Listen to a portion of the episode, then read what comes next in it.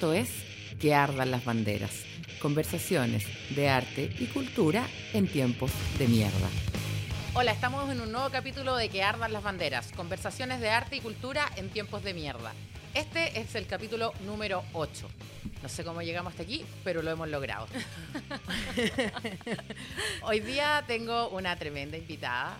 Eh, además de muy simpática, una mujer tremendamente talentosa, Carolina Aguilera, más conocida como La Canarito. Hola Canarito, ¿cómo estás? Hola Majo, bien. ¿Carolina o, o Canarito? ¿Cómo te gusta que te diga?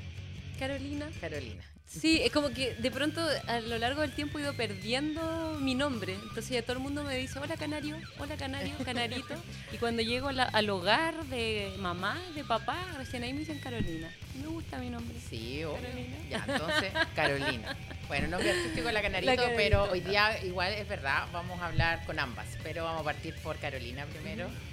Eh, Carolina, tú, bueno, mucha gente te conoce eh, más en el ámbito musical, pero la verdad es que tú eres una mujer que ha desarrollado diversas disciplinas del arte y eso me parece súper interesante. Sé que estudiaste teatro, te hemos visto cantando, actuando, bailando. Cuéntame, eh, ¿cuándo nació eh, tu lado artístico? ¿Fue de siempre? ¿Lo desarrollaste con el tiempo? Cuéntame un poco cómo, cómo fue la historia de Carolina. Uy, es que para mí es fascinante esta, esta parte de contar, porque tiene mucha relación con mi familia. Efectivamente vengo de una familia muy artística. Eh, mi abuela materna y mi abuelo eh, materno, ella era cantora y mi abuelo era pianista. Entonces, mi abuela se llamaba Carmen y se celebraban siempre las Cármenes, que desde, la, desde hace muchos tiempos las Cármenes es, es festejo, es reunión. Entonces nos juntábamos toda la familia en la casa de mi abuela y había mucha comida, mucha bebida y mucho folclore, mucha música. Y habían guitarras. eh, ese es el ambiente que, que yo tenía desde muy pequeña, desde el vientre de mi mamá. Entonces, por ahí viene esto del canto, del folclore. eh, ese día para la abuelita cada nieto tenía que hacer un show y yo cantaba Pablito Ruiz o Chucha arriba de la mesa y bailaba y así todos los primos. Y el ambiente era muy de holgorio, eh, harta cueca.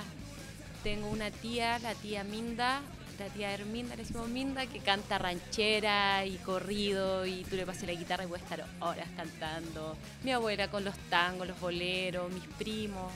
Pucha, tengo No podía así, ser pero... de otra manera, No podía ser de otra manera. La verdad es que eso siempre estuvo desde muy pequeña.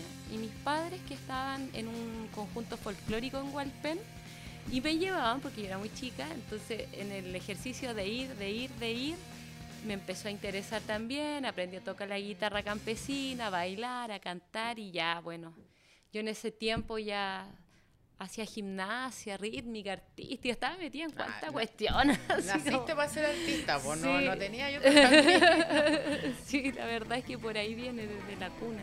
Y, y cuando decidiste estudiar, eh, ¿te decidiste por las artes escénicas primero? O porque la música ya estaba integrada Claro, de, pero ¿por qué decidiste artes escénicas y a lo mejor no música?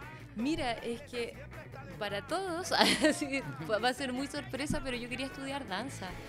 Yo hice danza desde que salí de, de octavo básico. Eh, después me fui a estudiar a la Asunción, a ver si hay alguien por ahí de la Asunción higuera.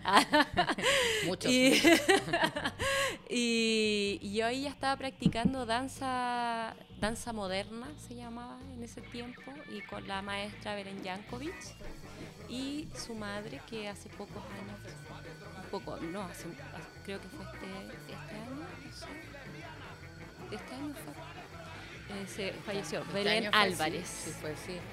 Sí, es que este tiempo como que Sí. yo ya no sé en qué tiempo Como que- estamos, estamos un poco perdidos. Yo igual a veces como digo, no, el año pasado y era el como- semestre pasado, no, claro. pues, pero ya uno no sabe. medio perdida. Y con ella ahí, eh, practiqué la danza y mm, yo quería estudiar danza. Claro, en Conce estaba, estaba complejo porque no existía parte del Calaucán, que también Claro. estuve. Que esto, el Calaucán quedaba por acá cerca, ¿no? Pues cerca de... Sí, de Rengo Sí. con Brasil. Ahí estuvo el Calaucán, por ahí pasé también un rato. Y mm, bueno, la situación de mi papá quedó sin pega, entonces era como chuta. Y me preparé y fue, fue a audicionar al Yuna Buenos Aires con unas amigas, una amiga y un amigo. Y llegué allá, me deslumbró esa ciudad llena de arte. Yo de verdad me explotó la cabeza, así como que no lo podía creer. Cómo había circo, danza, teatro, cine, ballet, tango, eh, cine en los parques. eh, ay, yo Es que es increíble porque ellos respiran, comen, tragan arte todo el tiempo. Oye, se pasó, se sí. pasó. O sea, el mismo tipo que me llevaba en el taxi, empezamos a hablar de cultura. O sea, yo dije, oh, wow. Qué bueno, bacán. Todo hablando. Cuesta volverse de esos lugares. Sí, me costó. No quedé en la audición porque la base, eh, yo eh, quise postular a danza teatro, pero la primera prueba era de ballet clásico. Y yo dije, ¿qué onda? O sea, Claro. yo he hecho danza más contemporánea, más moderna. Y Filo fue una gran experiencia, una gran experiencia. Mi amiga tampoco quedó y quien quedó fue el Luis Monroy. Porque siempre la danza requiere más de varones porque mujeres hay muchas, Sí. muchas. Pero me devolví y ya de vuelta, eh, bueno, entre todo eso yo ya estaba pensando que quería estudiar algo que tuviese las artes integradas. Y se había abierto la carrera en INACAP en ese entonces. Y mm, también estaba el lado del desarrollo, que a todo esto había postulado y quedé, pero por la situación económica de mi familia no pude. Y mm, bueno, regresé. Mi papá, que en su momento estaba como en desacuerdo de estudiar arte, me dijo: Te voy a morir de hambre, ¿qué vaya a hacer en eso? Todos ellos son bien matemáticos. Y yo creo que la constancia en mí, de, yo ya tomaba cursos de danza, hacía talleres, me movía mucho y siempre tenía la convicción de que tenía que hacerla yo, no tenía que esperar que alguien me dijera. Y pues bien, llegué y mi papá me dijo, ¿sabéis que veo que le dais tanto esto, esto, esto? Yo te voy a pagar la carrera de teatro en INACAP. Y ahí estudié teatro porque la base era danza, teatro y mm, danza, teatro y música, creo. Tenía también música, ¿no? Tenía Ya, también Está música. integrada como Estaba todo lo que todo, te dije, bueno, aquí si hay algo que no sé, voy a voy a practicarlo. Lautaro. No, nos, lanzan pelotas, menos mal no son tomates. Eso es lo Claro. No, estamos, no vamos tan mal, ¿no? Claro. Vamos tan mal. Bueno, El público aquí se está manifestando. bueno, igual daría una gracia, Claro. sería distinto. Podría ser más realista. Rompemos la cuarta pared. Y para que y también contar que yo tampoco nunca quise ser cantante, o sea, eso ¿En serio? No, nunca. Eh, siempre lo cuento como una muy una anécdota muy divertida porque como tú bien dijiste, el canto era algo que estaba, siempre estuvo. Entonces, para mí ser cantante nunca fue el Ah, claro, era, era, era demasiado cotidiano como para Sí, considerarlo un como tú desafío y nuevo. el otro claro. canta, todos cantamos. Hasta que me vi con una tre- un tremendo grupo humano de músicos re talentosos que yo de pronto me viví en tremendos escenarios y como canalito y plop. Pero, por ejemplo, cuando estudiaste teatro, terminaste y Sí. pensaste en dedicarte al teatro o inmediatamente o en ese camino pasaste a otra cosa. Eh, a ver, ahí ya, cuando estaba estudiando teatro, ya era parte de los parroquianos de Urbina, que hacíamos cuecas, bravas, boleros, valses, foxtrot. Y cuando terminé de estudiar, yo ya había hecho un dúo, Las Colorinas, en Santiago. O sea, yo ya estaba cantando más. Yo creo que la- el primer paso fue la invitación de los parroquianos a un escenario como ya cantando. Si tú me preguntas, yo siento que cantaba súper mal, así como que me faltaba mucha, mucha experiencia, pero bueno, dándole. En Santiago también escuché mucha cueca, mucha cueca brava, estudiar, todo, estudiar, no de que andaba con el cuaderno, sino que iba a todas las ruedas y solo escuchaba, miraba, observaba. Y ahí me nutría De experiencia. todo de el rato, experiencia todo el rato. Eh, y yo ahí ya pertenecía a una compañía, que es una compañía muy, muy antigua, mis compañeros me van a retar, pero es Microbia Teatro, Ay, Microbia, sí, pero... con el. Poch y todo. eh, ahí yo también ya pertenecía a, a- a- a esa compañía, entonces... La verdad es que si bien aprendí harto, yo ya tenía claro mi, Tu camino. mi camino, sea teatro, lo que fuera, yo ya estaba participando activamente en teatro, en música, en danza.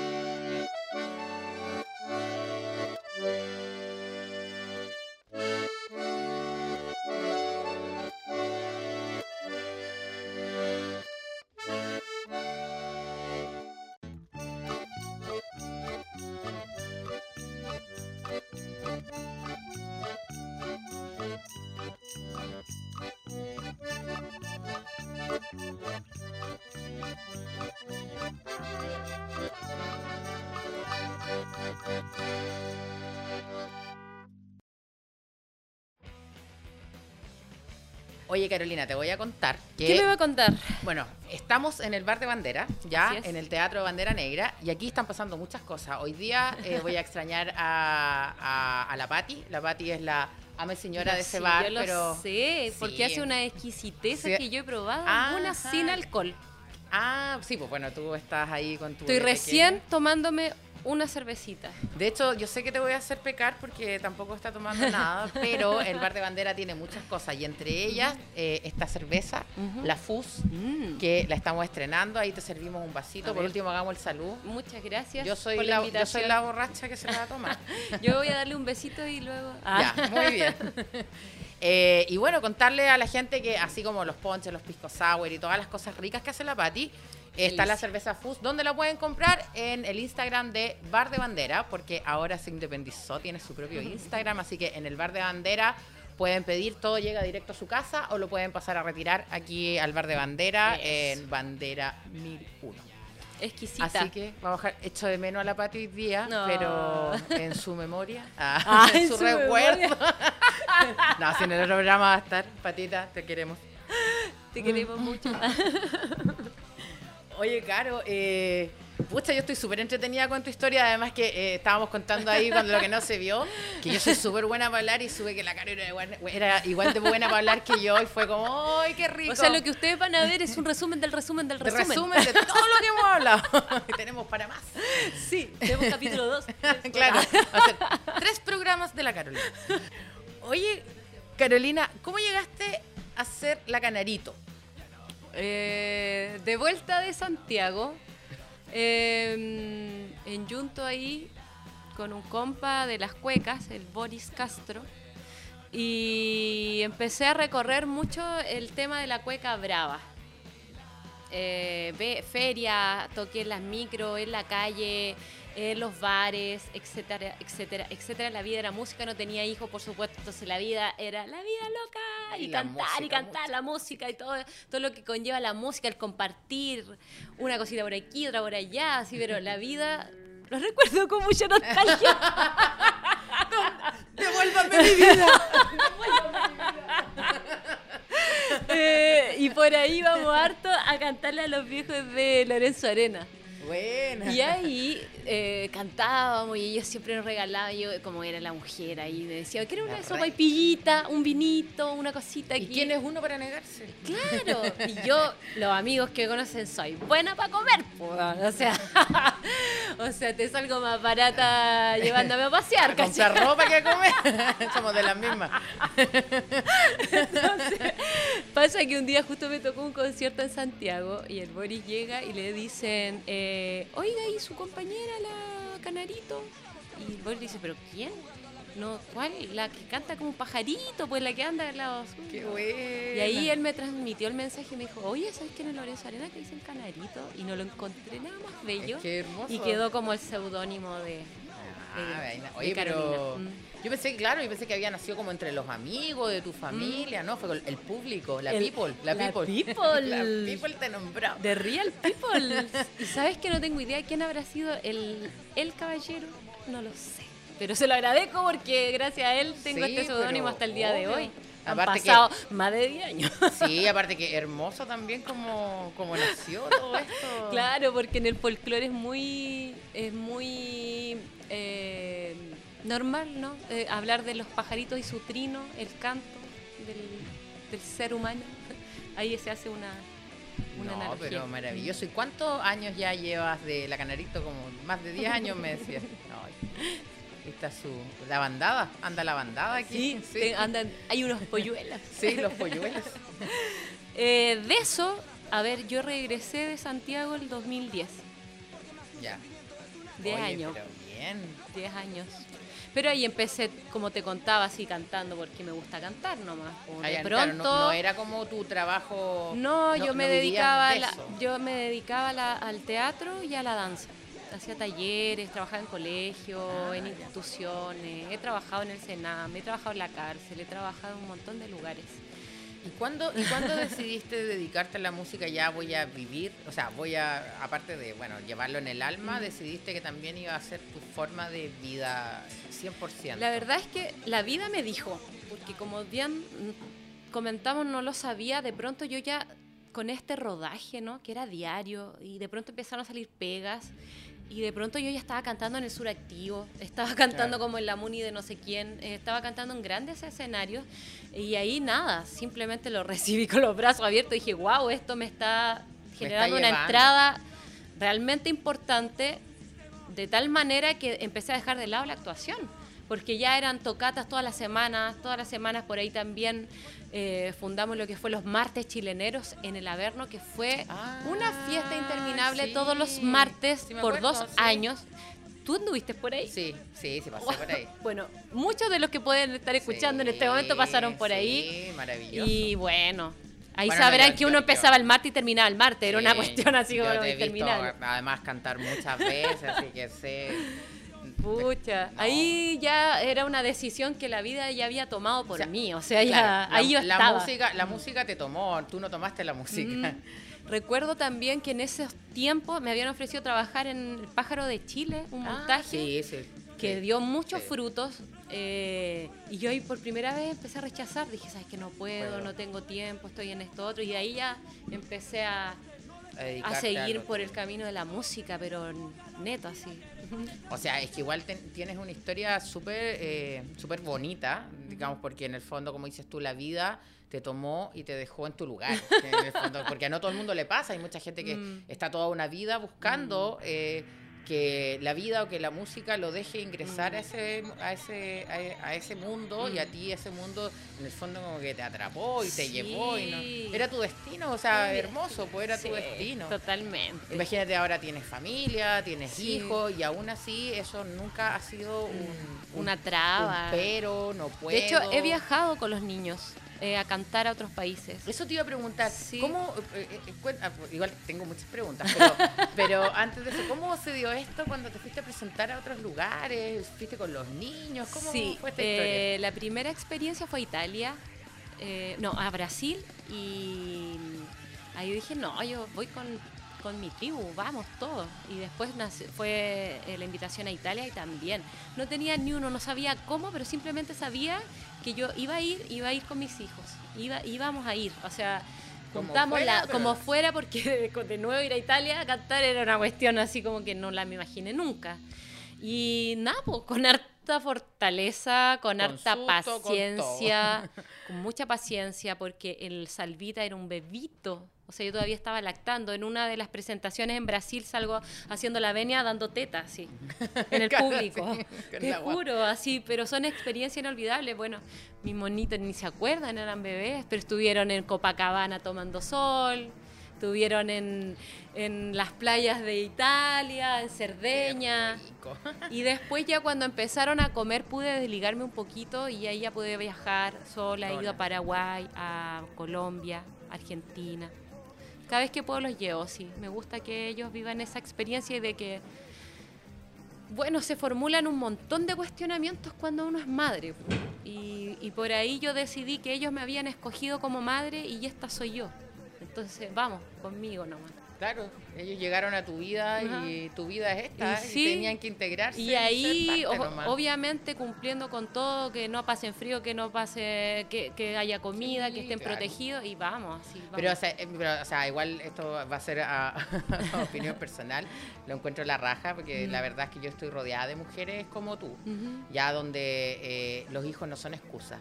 Yo siento que cuando uno quiere puede y, y voy a aprovechar así como de elogiar a las mujeres, sobre todo las que me rodean.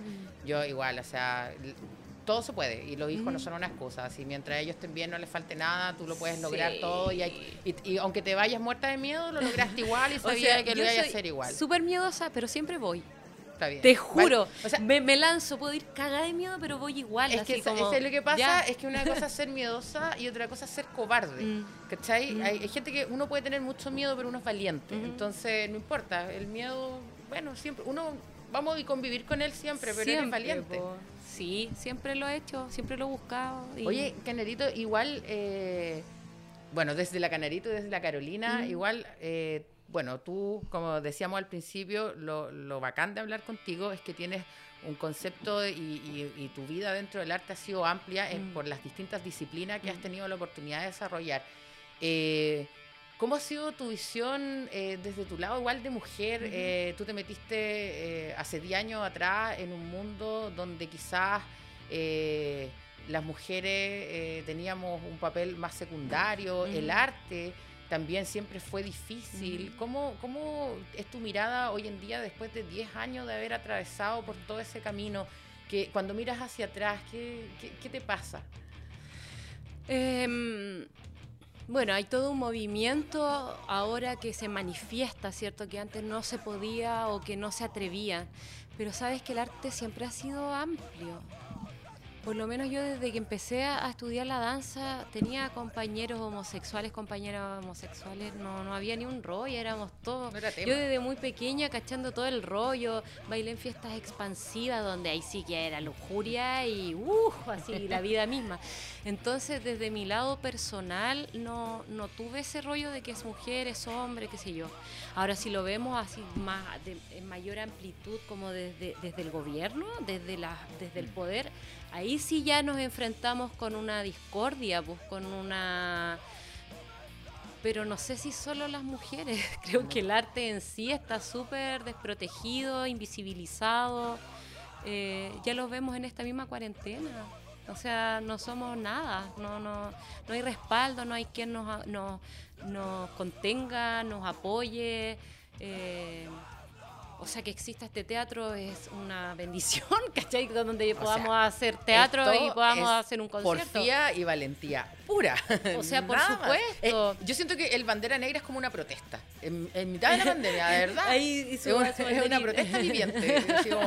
levantaron esto mm. y, bueno, y es lo que han hecho todos ustedes también. El seguir cantando, el seguir actuando es una protesta.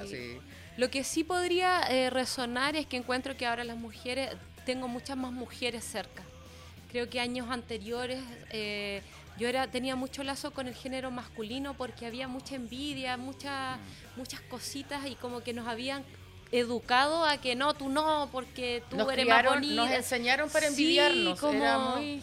Y hoy en día yo subo una foto artística y todos los comentarios son de puras amigas, compañeras, mujeres que ni siquiera conozco, que todo el rato me tiran flores y eso yo considero una evolución, una toma de conciencia, mm. un abrazarnos por fin y en ese sentido creo que hay harta evolución. Desde el tema artístico, desprotegidos totalmente. Em, ha sido complejo, sí, la integración de las mujeres en, en mm posesionarse en lugares de poder, entre comillas, donde decidan. Pero creo que eso se va a ir dando solo. O sea, las mujeres hoy en día ya salimos a la calle, gritamos y vamos con hijos y no hay un rollo. O sea, yo salgo con una abuela aquí y con mis dos hijos en la mano y el cartel, no sé, me lo pongo en la cabeza. No, sé cómo. Pero ya no estamos para quedarnos en la casa. Ya sabemos y siempre hemos querido decir lo que sentimos y lo que nos pasa. O sea, basta de invisibilizar eso. Oye, y sí, bueno, eh, todo lo que dices estoy súper de acuerdo. Ha, pasado algo algo bien bonito eh, entre las mujeres, digamos, entre respetarnos, romper ese, ese, ese cuento, digamos, de que nos teníamos que envidiar, de que teníamos que ser competencia y una tenía que ser más linda que la otra. Bueno, y en términos artísticos también yo trabajo desde la producción y lo veo también y me encanta. Me encanta que las mujeres se, se, se quieran, se respeten, valoren la labor de la otra. Por eso te preguntaba, porque a veces me pasa que, como dices tú, esto ya trasciende los géneros, es, más bien transversal. Que el arte en Chile, eh, por eso te preguntaba cómo lo recuerdas hace 10 años atrás, porque eh, desde el punto de vista del arte, eh, cómo ha sido nuestra sociedad, nuestro país, ¿ha cambiado algo o quizá estamos igual de solos? Pareciera que hay cambios, pero estamos igual que estamos igual de solos. O sea, lo que te comentaba ahora en esta cuarentena no eh, yo creo que lo que sí existe es la colectividad, es la comunidad. Eh, por ahí hay un lado mío que, mm, que llevo unos tantos años que soy terapeuta entre toda esta gama de cosas y por ahí he ido entendiendo mucho, he ido adquiriendo mucha sabiduría desde las tribus, desde lo original, desde los pueblos que nos anteceden en, antes, antes, antes y siempre volvemos a la tribu, a la comunidad, que entre nosotros nos apañamos, entre nosotros. Y parece que esa va a ser la tónica por lo menos unos años más, porque el cambio se viene, pero para hacer un cambio hay que seguir, seguir, seguir, seguir. Y de pronto espero que mis hijos puedan verlo, que mis nietos puedan ver. O sea, ojalá, por favor, porque todo este movimiento no puede ser en vano, señores. Así como, señoras. Pienso que, que al parecer hay cambios eh, desde, desde la comunidad, pero los que gobiernan siguen siendo mezquinos y seguimos siendo invisibilizados.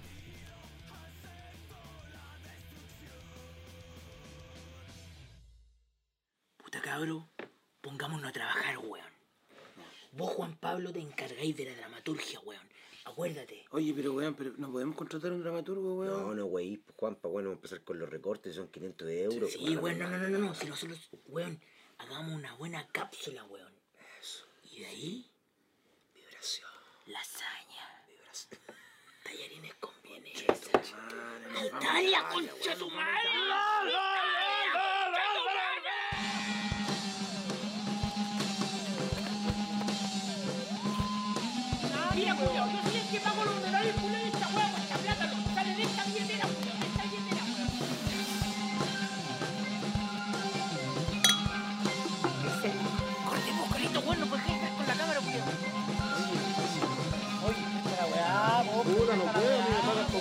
Por grabarlo usted.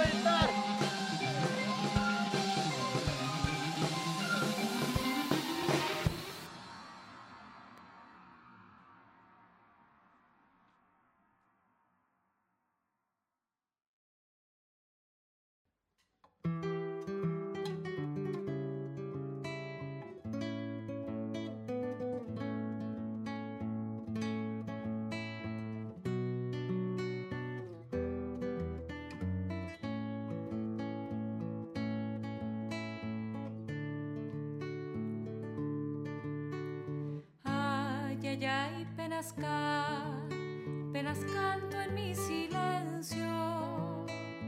Ay, ay, ay, que la vi, que la vida me condena. Esto es Que ardan las banderas. Conversaciones de arte y cultura en tiempos de mierda. Lo que acaba de pasar es el leitmotiv. Mañana, miércoles 23 a las 20.30 horas, va a estar La Canarito presentando Surcos. Y a- aprovechemos que está Carolina acá y le vamos a pedir que nos cuente de qué se trata lo que vamos a ver mañana en el leitmotiv. Carolina, el proyecto es Surcos. Quiero Sí. saberlo todo. Surco, ay, a ver, eh, eh, Surcos tiene que ver con esta Carolina más para adentro, ya no tan tan dicharachera que es lo que venía haciendo el holgorio mismo de la fiesta chilena y latinoamericana con la Canalito y su bandada. Y acá pasamos a, lo- a la intimidad misma, O digamos. sea, es, Ca- es Carolina. Es Carolina, es Carolina y estuvimos a punto incluso de cambiar el, te- el, el concepto, el seudónimo Canarito por, por este nuevo proyecto, pero, pero los chiquillos eh, muy apañadores decidieron que, que, Canarito había posesionado, tenía experiencia y, y yo nunca he sacado un disco por lo demás. Entonces esto también viene con una proyección. Y Surcos habla de mis, de mis experiencias, habla de mi vida, habla de episodios, habla mucho de la mujer, habla de la conexión de la luna, de la tierra, eh, que es un poco lo que te estaba hablando, de esta sabiduría que ha llegado a mí desde los últimos años, con las terapias, con la, todo esto que uno habla de las energías, de que, de, que no existen las coincidencias, sino que uno coincide con otro. em,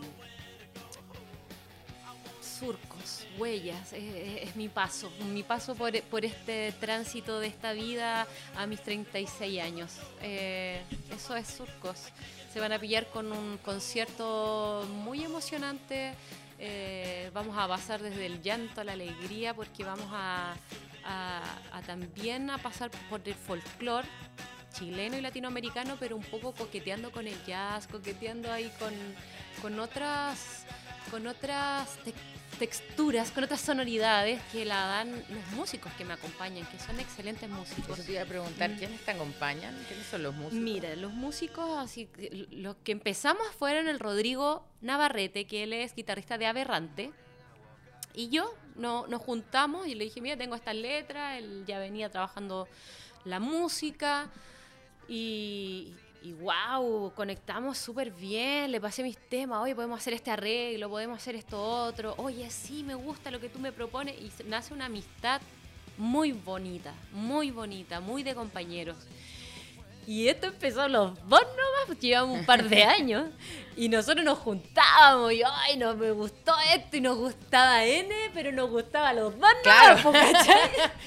Entonces ahí todavía había caleta de temor de compartirlo porque también el ego, weón, en, en, Sí. "Oye, es que tengo que hacer una cuestión bacán porque llevo mucho tiempo, entonces tiene que sonar bacán. Y ya de pronto dije, le mandé una patada así al ego y le dije, esto es mío.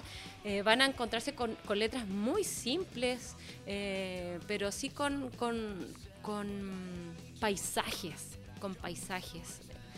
Eh, y ya después, yo también me voy para otro lado, ¿cachai? Ya le estaba yendo para otro lado y estaba hablando los músicos. No, pero dale nomás, fluye, fluye, fluye. Y bien, así nace con el Rodrigo y nos juntábamos ya, pero invitemos a un percusionista y invitábamos a uno a otro, pero nadie se comprometía porque antes de toda esta situación todos los músicos que viven de la música tienen 80.000 bandas, Sí. pues entonces no tienen el tiempo como para, para Dedicarse dedicarse, sino como dime qué tengo que hacer, Claro. Yo no buscaba eso, yo buscaba a alguien que de verdad quisiera conversar, que en, en tal palabra debía sonar con esta sensación, porque esta sensación fue lo que me ocurrió a mí tal momento. Entonces, Tenían que conectar. Tenían que no era solo ejecutar. no era solo ejecutar. Por ahí pasaron, entonces con Rodrigo siempre decía, ay, no, esto nos gusta a nosotros nomás. Bueno, sigamos nosotros lentos, sí, nos juntábamos tarde, mal y nunca, pero era Pero orgánico, fluía, que claro. Eh, y, na- y, y en este tiempo donde todo era con home studio y tú tenías que grabar, porque sé yo, entonces nos faltaba que de la banda uno no tenía el home studio, entonces no podía grabar. Yo quería hacer un montón de cosas, pucha, pero es que este otro no tiene home studio. Ah, ya. ¿Qué hacemos? Entonces de repente me sale una pega y yo dije, hoy de repente podría mostrar mi trabajo que estoy haciendo con el Rodrigo mucho nervio, así con mucho nervio. Le comenté, me dijo, ya, po, y...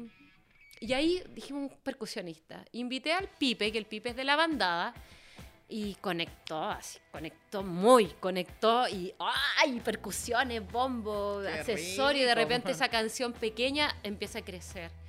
Y ya luego nace esta invitación de Bandera Negra, de Teatro Bandera Negra, y ya es como, y si invitamos al contrabajo que siempre hemos escuchado en esta canción, y si invitamos al pianista, un pianista que, que escuchamos, y el charango, y de repente, casi lo mismo con la banda, Te van a encontrarse con un concierto, con unos músicos. O sea, Pedro Millar también está, va a estar conmigo ese día, Buena. mañana.